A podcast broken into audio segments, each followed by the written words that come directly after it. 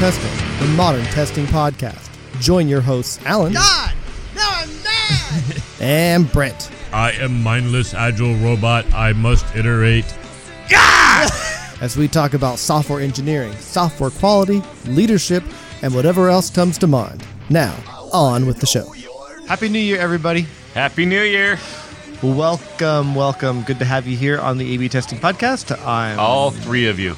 Yes, thank you all three of you for listening yet again and joining us in 2019. And I made this rant one year ago, almost exactly in 2018. The proper way to pronounce the year we're in is 2019, not 2019. If you disagree, you can just stop talking to me. I, I, I mean, if you feel like Because I, I, I you're going to wasn't I year, wasn't born in 1965. I was born in 1965. Just saying. Yeah, if you're going to do this every year, perhaps you need to be a bit more assertive or tell them what, you know, um, something a bit stronger. Like it's 2019, right? Yeah, I don't know why I would need to be assertive. Like, do I need to be assertive saying that two plus two is four? No, people should just know that. Well, you know, the other thing too, I don't think our listeners would pronounce it incorrectly. I don't think they really care about this conversation. So let's move on. Okay.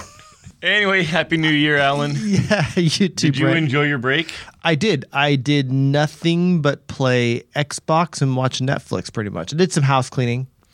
Uh, it was fun. I did not I did not get away from the screen, but I watched a lot of did a lot of binging. I watched Bandersnatch. I watched Bird Cage, Bird Box, Bird Box, Bird Cage. Awesome movie. Totally different plot. I watched the uh, the Bird Box. It was good. Caught up on my Luke Cage. Got into my Daredevil. I'm kind of behind on the whole Marvel Netflix thing because so many come out and I don't Yeah, have that yeah you got a lot of time. Yeah, and so I didn't get as far as I them. wanted. Excellent. I can get caught up without worrying about when is the next Jessica Jones coming out, which is my favorite. Is it? those. Yeah. I liked Iron Fist, but I have a martial arts background. Yeah, and that's probably the and Iron most. Fist ended it so freaking weird. I, I haven't watched that that one yet. Uh, I was a big fan of the comic book. yep. Both, I have many issues at home of Luke Cage, the comic, which turned into Power Man, the comic. Yep. I also have the whole Iron Fist series, only 15 comics. And then I think John Byrne, who did X Men, drew all those and did all the stories. But I also have the Power Man and Iron Fist series. I have a com- comic book collection at home that is probably worth today around thirty thousand dollars. In so let's let's uh, So- excuse, excuse us for the tangent. So Marvels, DC, Mar what, what I, Uh, mostly Marvel. I was a big Marvel thing. I should give you my um, my stash link. Okay, I don't know what that is. It's a uh, website where I have all my comic books cataloged. Oh. So you yeah, you I should. have. I, would love to. Um, so I was almost all Marvel. I haven't cataloged. So I used to catalog them on uh, in Excel, and so what, and then I would download the God. What is that one catalog book? It's a huge. The over Overstreet. Overstreet. Overstreet yeah. Comic Book Guide. Yeah. Um, I used to keep little index cards of all my comics. So I had like you know condition and and and writer and artist, etc. So what was your jam? What was your uh, go-to comic? Your favorite? Oh, Thor. oh, really? Yeah. That's Thor. interesting. I was I was total X Men. I had pretty much everything from for a while. I sold some in co- some of the more expensive ones in college to make some money, but from uh, the what do they they call them the new X Men, but from '94 on. The New Mutants. No, no, no. th- Those came much much later. I was more mid '70s to early '80s collecting. I didn't stop collecting. Actually, you know when I stopped? When I moved to Microsoft. Well, I stopped in college. I was out of money and actually sold some comics in college to make money. Oh, so I did. I didn't stop comics, but what I ended up doing, um, I made a lot of money off of Magic cards during that same time period. Oh, interesting. Interesting. I never got into that. So I actually I think the writing on some of those X Men series was so good. And I had a girlfriend in high school who was way into soap operas. Oh. And in which like whatever, you know. It was oh, hi- soap operas. It was high school, but I ga- remember giving her like my X Men, like you know, check these out, and she got totally hooked reading through those stories because they're so well written and so well, you know, cliffhangers every issue. And The, do you know? Do you, do you remember the name Walt Simonson? no, Okay, so he was the writer of the the Thor books uh, back in the day, and the stories he wrote are a big part of what's in the MCU right now. oh, interesting, very very interesting. yeah, so and of course, X Men. Those who don't pay close attention to the Marvel universe, X Men actually live in a different universe than the than the than, than the more mainstream in the Avengers MCU, world. and do you know Yeah. why? Actually, I don't know why.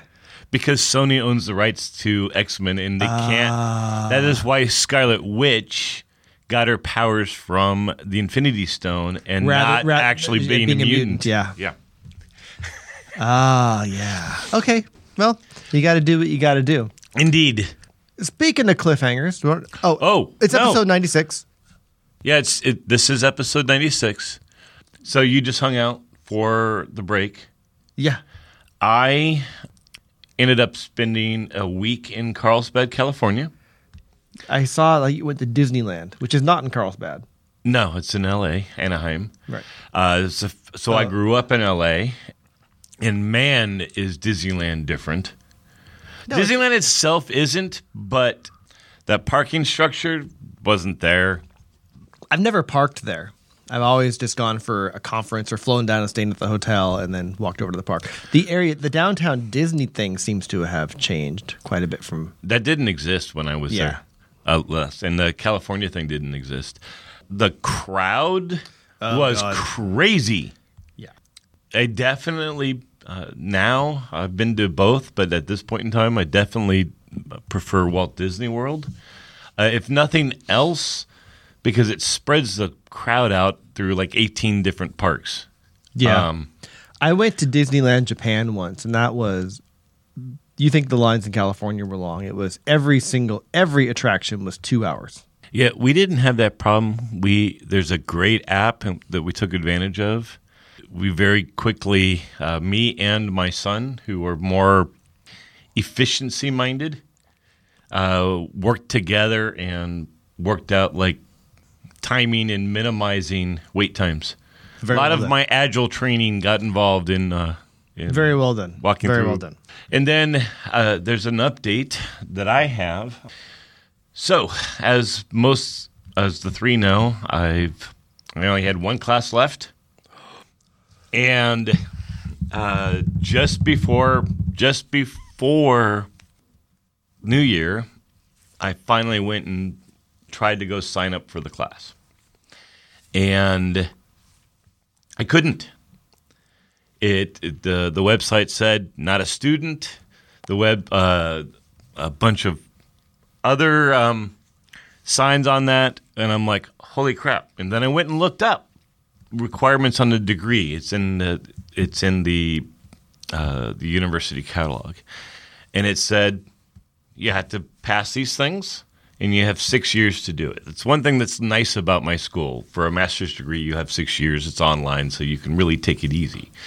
And then if you work at something like Microsoft, with six years, you can really spread out the classes and take advantage of the the education benefit here, where they'll pay for school, but they'll only do a max of 10k a year. Anyway, I, as several people know, I was I was iffy. I'm like, God, I don't want to do this, uh, but it's one thing, and going back and forth. Well, once I discovered that the choice had been taken from me, I was actually surprisingly depressed. I'm like, oh, okay, what do I do on my resume? What do I do if people want to? Just lie like everyone else. Eh, well, you weren't there at the time. So the couple days later, I sent mail to the registrar, playing dumb, saying, "Hey, I can't register. What's going on?" And they came back and they said, "Oh, yeah, I just put a block on on you because you took the last year off. I'll re-enable it and you'll be able to go and register." And then I realized, even though 2019 minus 2013 is six, I still have all of 2019 to complete my sixth year. and I'm like, so a little bit of relief. Uh, signed up. Class already started. I still um, not happy that I have to do this, but the, You don't have to. I don't have to. You don't have to do anything. No. So now I realize that if I don't, I will regret it if I don't complete it. So that little thing actually closed the decision making process for me. Cool. Anyway, All right, you can join me in having a master's degree. that'd be nice. Of course, my master's is is useless, but well, it I learned how to learn. Right, I don't think your master's is useless. all, all all the research part I, I apply. I still apply every day. And the other thing I'm excited about, because I've, I've known this for two years now, is that is once I am done, I already know what I'm going to go do next. And it's relevant because I'm going to start taking guitar lessons. All right, cool. Yeah. Do you want to do a podcast? Sure, let's do a podcast. All right. Uh, so If you haven't listened to episode 95, our year in review, which by the way, do it like voiceover guy. Last time on on- episode. last time on A B testing, one, our episode was mentioned in uh, the latest weekly update from Ministry of Test. They that episode was? Yeah, yeah, yeah. Why? Because it's cool to listen to. Oh, the podcast, sure. The but why podcast. that episode? Because re- people like reflections predictions. 'Cause Then they can come and make fun of us when we're wrong. But as we were leaving the room, as I was heading on my vacation, you were returning to yours, you said something interesting. I did. I believe I have discovered a missing principle from MT. You have, have you? I believe I do. Is it the Peter principle? No, that one's that one is uh, well established. Doesn't need to be part of MT. Although, actually, in a twisted way, yes, it is the Peter principle. tell me tell me your hypothesis. And for those of you following we don't add principles willy-nilly. We don't even edit them willy-nilly. We vet them significantly among our three listeners who all hang out with us on one of the three slack.com of course you can go to moderntesting.org and click the link to join that slack group. Free to join, but and it's I- the only place to get the cool stickers. I don't know what you're going to say, but let's talk about this proposed principle number eight, which I already feel strongly against. And we will discuss it. and, And, you then, feel strongly against just because seven's a cooler number than eight? because I feel like the principle, I, I more and more, I feel like the principles are complete. Okay. Let me sum summate the current principles. Right. Number one, uh, I'm not going to read this whole thing. It's it's a it's around guiding people towards the key focus, which is the business. Okay.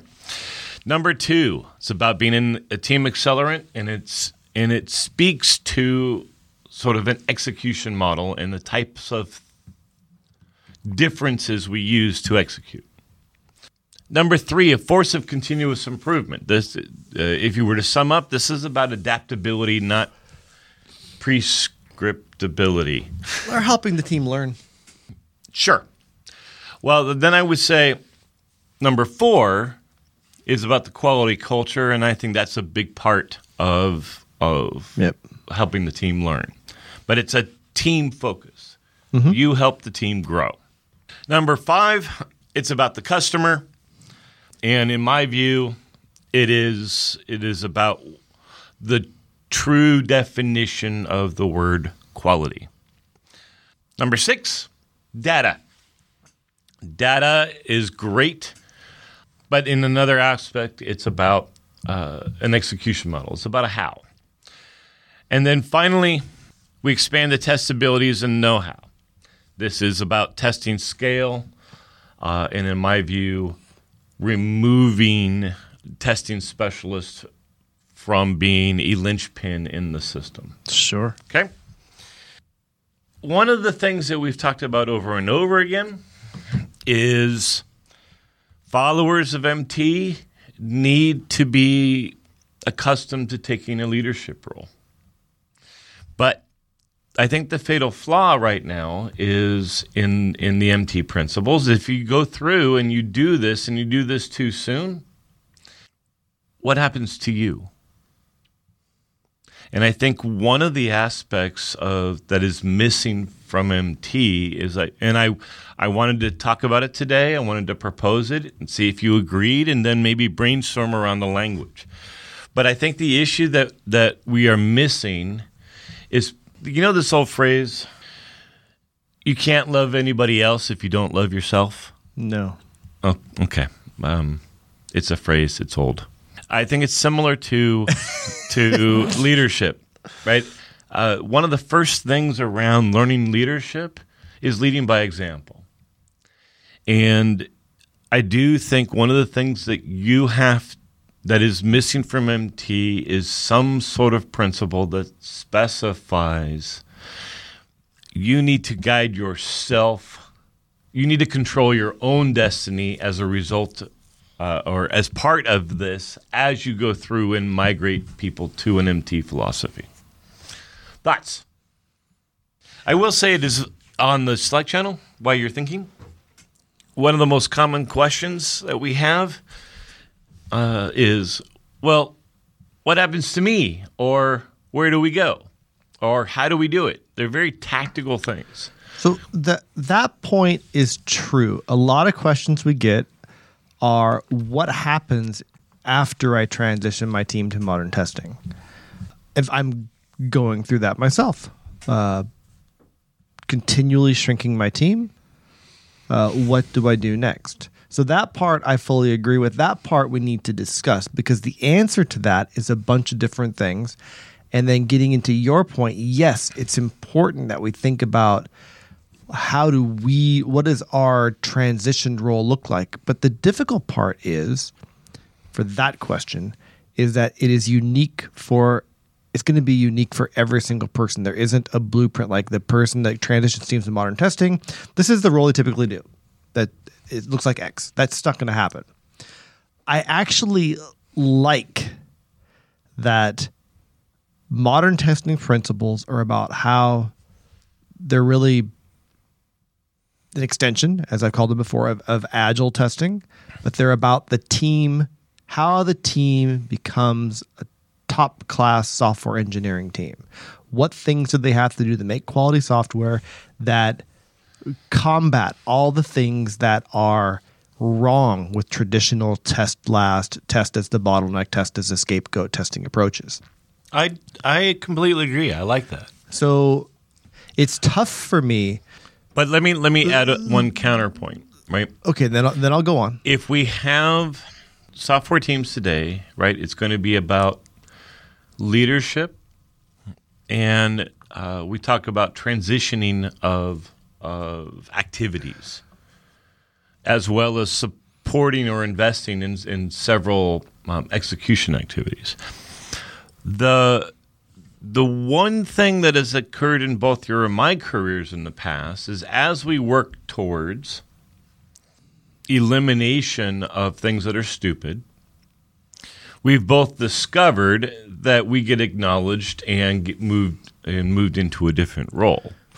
However, I don't know that it's entirely accidental or luck driven because both you and I so, for example, as I moved out of test, I went to dev, right? And now, how did I how did I get to dev? Well, I invested myself because at minimum, I needed to pass the stupid interview, right? It, it's so the leader in in the MT space that's that's that we're targeting here needs to have a sense of where they're going and needs to invest in right, themselves I, I, well. I think while you were talking, I got why it doesn't click with me.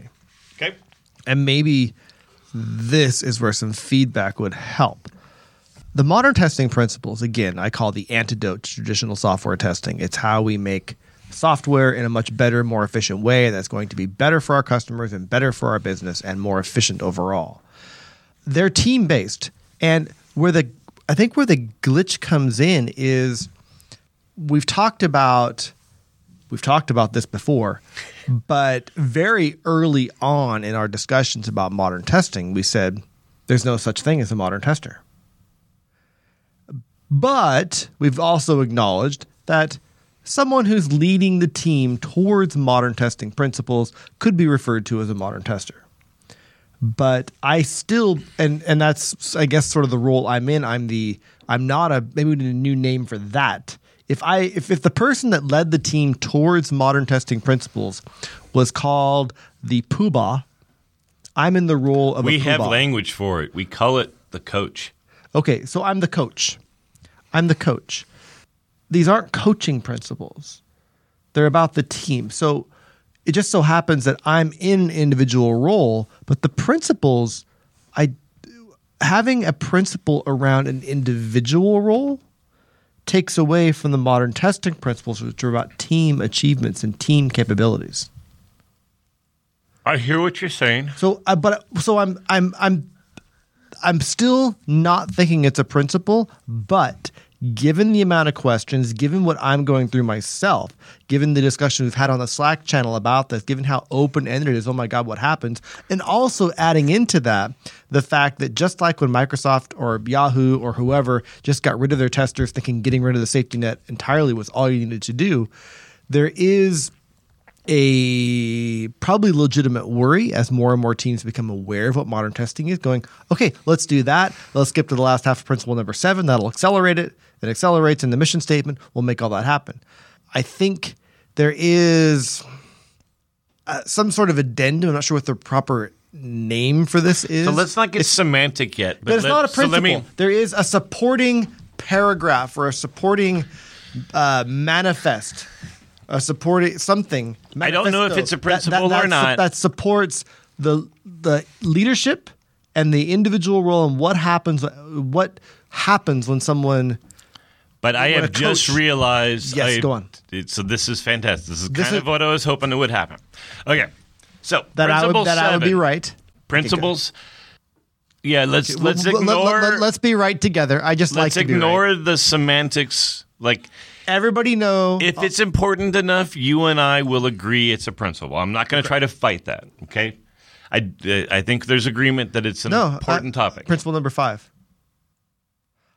We can have this discussion to What? vet it out, but only the Oh, customer, sure, sure, sure, only the customer, our listeners, Yep. people who only our listeners can help us figure out what is right here. Let's have the debate to get the ideas out there. But okay, go on. One of the things uh, in in what you just said triggered a thought, and it's, it's a thought that I've seen over and over again in the teams who I train through Agile. I now have gotten very good at despecializing teams. But once there's momentum in that direction, you need to stop them before they overgeneralize. So you can think of it as a pendulum between specialists and generalist. Mm-hmm. And you you despecialize and, and they, they are becoming Everyone nice does everything. T-shaped people, but then they don't stop. Okay. Until they're flat as a pancake. And the risk with overgeneralized people is that they're all the same, right? So the, the problem with having a team is teams are made up of individuals. You can't treat them. There, there is an there is an investment that needs to be done within a team at an individual level because they are part of the team. In a soccer team, you don't train everyone to be a, a keeper. You don't train everyone to be a forward you do want some versatility, but the people who are talented at keeping and forwarding, uh, yeah, I know all the soccers. Um, you want to invest in that specialization while still maintaining that generalization. And I think language that is highlighted around that is important and missing. Your turn. I'm now I got to think about that because that now it's clicking a little bit better. I don't know. I got to think about that for a minute because the it doesn't have the same sort of trigger as the let's have a principle about the individual. Agile's different than MT. MT fits within Agile very well, like a foot in a sock. There's probably a better metaphor there. But is there anything in modern, anything in the principles now that would lead a team towards overgeneralization? I think I don't think so. Convince me I'm wrong. Boy, we could. Uh, so, no, so so here's the thing I'm saying is that there's nothing that prevents it. I don't right? think it's anything that encourages it either. No, it, it's so. What I will tell you is, at least from my experience, like a lot of the principles we have here, uh, as as you well know, come from lean and and And DevOps. and DevOps and other things like that. But this is much of what is discussed here is is we're, we're telling people to to battle against external forces, and I think I think it's entirely possible. Uh, let's take your situation as an example. I think you're leading all of this just fine, but once you have created a stable quality culture, once you have converted people into understanding the the customer and not the PM is the only one that matters. Once you've convinced people that the team is stronger by spreading out the testing abilities, right? Uh, let's take that aspect. So, for a lot of teams, uh, and I'm certain this happens within Unity, but I don't know. I don't work there.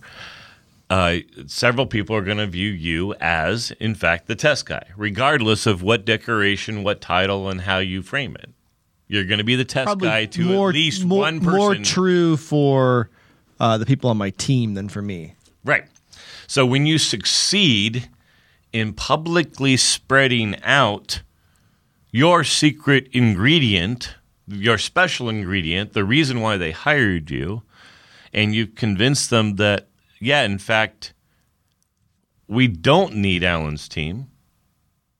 If you haven't invested in some fashion of where you're going to go next, Yeah, but I think That that puts you at I- I- risk. I, think that lives outside the. I don't feel at risk. I mean, the absolute worst thing well, that yeah, happened but is that just because you're chock full of self confidence? No, I have. Okay. I, I don't have nearly enough self confidence. I but I do have enough. I mean, the absolute worst case th- thing that could happen is they say, "Thanks for fixing all this stuff, Alan. We don't need you anymore," and I go find another job. Uh, that's the worst case, but that's not going to happen. So, yes, you need to think about probably earlier than you think about what you do next and how your role evolves. It's really not a next. It's not a step. It's an evolution. Yes. As you are helping the team adapt, you yourself needs to adapt. Yeah, absolutely. That's and I get that, but I think and I, you can't ignore it. That that's the message I'm we- trying to say. this is something we'll continue to discuss. Uh, I'm not bought in yet. I think the in, I think the individual growth comes outside of modern testing. But while you were talking, I talking about overgeneralization. I wanted to walk through the principles real quick uh, and ask you this. Like, I'm curious what would happen. It's like, can you overdo any of these principles? For example, walk through with me. Listen, don't read. Could we improve the business? If our could our could we over prioritize improving the business? I guess yeah. If you put it that way, maybe yeah, you, you couldn't improve, sure. you couldn't improve it too much, but you could over prioritize it. Could you accelerate the team too much? I guess you could focus too much on it. Now, now that I'm reading through it, I'm, you could you could overemphasize the way you're going to go is is very much my complaint about the Agile Manifesto, right? People, if yeah. the part of the thing, the thing about the principles is they're intended to balance each other out to make sure that you If- don't overemphasize one thing in contrast to another. So I'm going to say if there were to It's be a system. I was going to say if there were to be an eighth principle, that it would be that the these principles are a system. They work together. Actually, this is maybe going somewhere. Leave, and I'll, I'll get the right phrasing here, but uh, leaving one out or overemphasizing on one is not modern testing. It's a balance. It's a balanced system. You can't just go, yeah, these are great, but we're not going to do the data thing because we think that's stupid. It's not MT. Or these are great, but it's somebody else's problem to improve the business. We're not going to focus on that. That's not our thing. This is a challenging topic. Uh, when I walk, when I coach people through, particularly if I'm going to coach people through Kanban, Okay. If they're in waterfall and they skip straight to Kanban, it's foreign to them. Oh no shit. Yeah. I mean, I mean, yes. And the the biggest problem, and here I will say a problem in this context, with a shift to agile, let's say I, I, I again like Kanban here, is it's principle driven. It doesn't tell you what to do per se. It tells you how to decide. I, I like uh, Mary Poppendieck's um, principles that she uses. For example, um, the one I'm thinking of right now is optimize the whole, which says you're going to have some business KPI. Go after, optimize the business KPI. Don't decompose it into its component parts and try to sub optimize those. From a data science point of view, I know that to be true because you end up having one KPI cannibal one of these component KPIs cannibalizing the other and having no effect on the whole. But I did the analysis and I said, okay, I think she has seven principles in her list. And I said, what happens if I do, I did this for each of them. What happens if I do all of the others, but not that one? And every single time uh, I was able to go, oh, this dysfunction would, would I, in. I, I see the same thing with ours. Not Yeah. to break my arm patting ourselves on the back, but I think they're a system. So I'd be curious to look at hers. Did she talk about them being a system and working together? Or does that just come I don't of the fact? recall. Because maybe I've taken that for granted, but no, I think it's, or maybe it's in some text that goes around them. I don't know. But when I guide people through it, I said, uh, so my process is I guide them through. I spend uh, three months being their um, scrum master of sorts. I run their stand up and to help reinforce what I taught them because it's too it's too much all at once until they can sort of get it and they can hand off to an internal coach.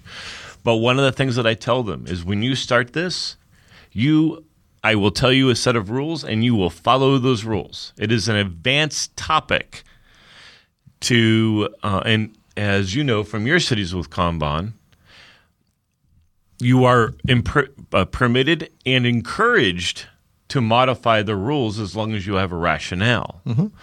But what I've discovered is when people start doing that and they don't understand why the rule was there in the first place, uh, they always, literally 100% of the time, hurt themselves. All right, so I haven't sold you on. No, you haven't. But I do think I, you sold me on the idea. Given all the questions about what happens when I get my team towards modern testing, I I mentioned earlier. Worst thing is is they is Unity says, "Well, thanks, you did everything. Nothing left for you to do. Get out of here." But that's not the case because although we're moving towards modern testing, we're we have a ways to go. Uh, uh, more on some teams, much less on others. Uh, it's certainly not self sustaining in many places. So there's a lot more to do. Uh, but I think optimizing the whole is a good way to put that. I think making sure that we are accelerating the achievement of shippable quality across all teams is still still a goal, still a mission, and there's still work to do there.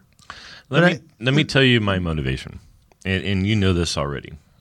MT in my mind is an amalgam of our experience towards something that you and I had a lot of passion around when Microsoft went through this, and that is helping to remove the FUD from uh, the test organization when this was announced and helping them helping them guide or helping to guide them towards a place where they would add value. And I will say first certainly in the orgs that I was in, I was in the minority of seeing the clear path here. I was talking with Tess, and they're like, "Oh my God, I'm gonna lose my job." I'm like, "Yeah, with that attitude, you will. Whether you're right or wrong, uh, what you believe will happen will happen. But open them their eyes that no, they are not uh, they are at a fork in the road, not on a path that guarantees uh, a leap off the edge of the cliff. When you're scared, when you're frightened, you don't see that other path. What I worry that in this particular case, right, we have uh, the three listeners. Oh, by the way, for the three, FUD is fear, uncertainty, and doubt. Yeah, the scary future. I don't think you and I scaled to be able to be there and intercept each individual as the when they're not able to to see that positive path forward. And maybe that's it. Maybe it's maybe what I'm seeing is perhaps is just a slight language change to principle 7. Let's, um, if you don't want to join the Slack group, that's cool. You can email us, um, alan at angryweasel.com. And if you have feedback on that or thoughts, you can just let us know. But I, I have a feeling some more discussion after feedback will come up on this in episode 97. I have a hunch. Yeah. And one of the things I'm actually excited about as well, and it's on the Slack channel. If, if you have an interest in it, you'll need to join the Slack channel. Um, uh, mostly because I'm lazy and I don't want to look it up. Danny Faught is about to do a presentation on his experience leaving test. And I think those type of things are going to be helpful towards the MT believer, follower, whatever we call them, to make sure that as they're doing the right thing for the quality culture, they're also doing the right thing for themselves. Because I didn't get into this to create a new way for these folks who I believe add great value. I didn't get into this to find a new way for them to lose their jobs. Right. I got into I- this to find a new way for them to still add value. I'm not, as I mentioned last time, I'm not planning on doing any conferences, especially not test conferences in 2019. But while you were talking, I had an idea for a talk I want to do, but it'll have to, I'll just plant the seed. Someone else can give it. I'll help you with it. But it's uh, a life after test talk, which is, which is what Danny's stories is his individual story. Yep. I think sharing four or five or six different paths, because I know at least that many off the top of my head. I don't think it should be a talk. I think the- we should do it on the podcast. I think we should invite people in and, and interview them Oh. and, and do that. You know, one of my predictions for I don't know if I talked about it last time. One of my predictions for 2019 was that we would have an external guest, a dial-in guest, and we could still do that. I have the the hardware to do that to get a good recording, which I haven't tested yet. And I'd also have to. The only way I know how to do it is with Skype, and I'd have to install Skype, which is a little, which I hate, but I guess it could happen. But uh, something we could do. We should have. We really need to have some guests to talk about the transitions this year. Uh, I'll have to figure out how to do that. I had I, as an aside, usually we keep the recording equipment here in. Uh, I feel- I'm sorry, I forgot. What's the name of your company? Um, Microsoft. Microsoft. Usually you keep it here at Brent's office at Microsoft.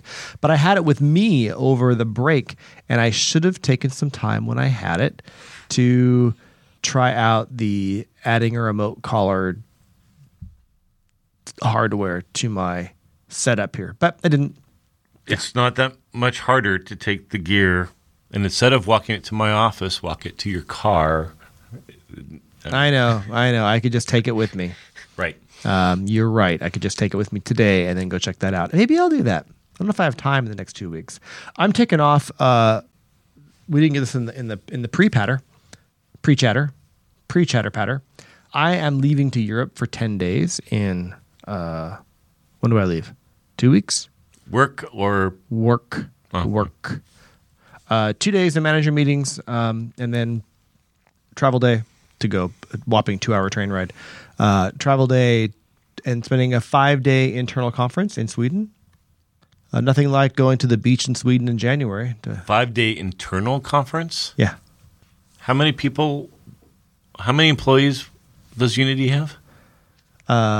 Total about 2,000, but there'll be about 100 of us there. So is that more like a gi- ginormous offsite then? Kind of. It's kind of a ginormous offsite, but it's all, it's, it's, remember when we used to do at Microsoft. Sounds like the, a Windows all hands. The engineering days.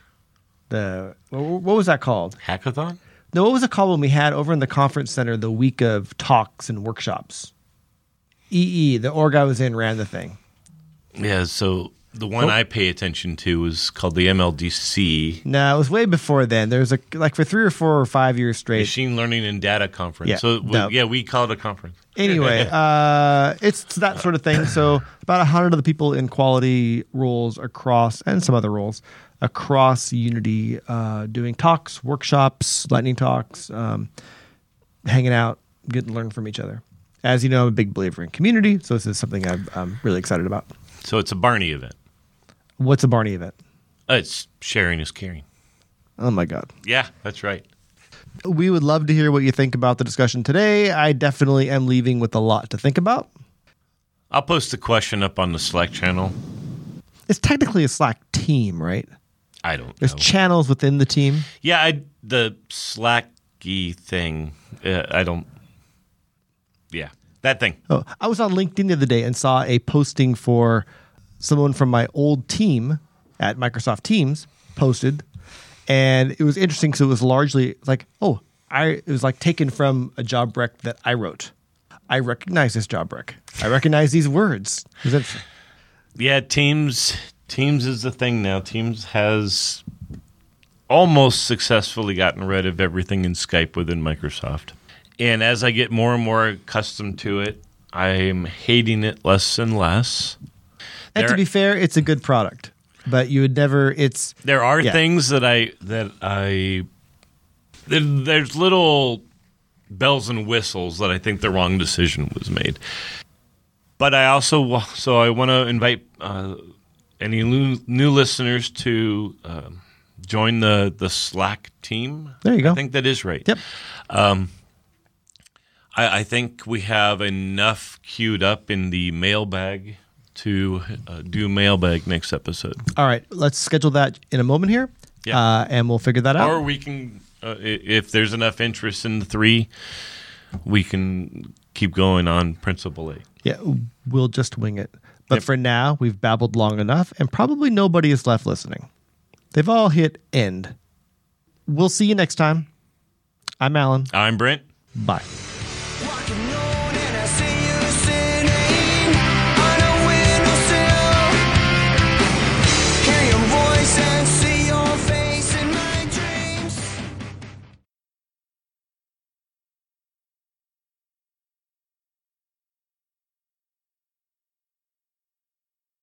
Discovered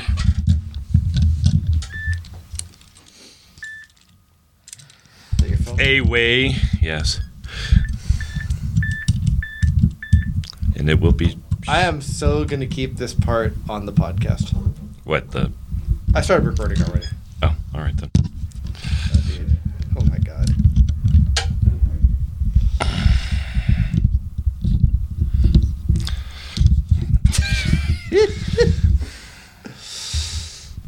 It's still going to fall down. I think I have to do righty tighty lefty loosey. So this way? Yes. Ha! Inanimate object. At least for this podcast, I've defeated you. and one of these is shut the fuck up I, I. I wonder. I'll, I'll make go. that the inner groove. You know What? what the inner groove is? no.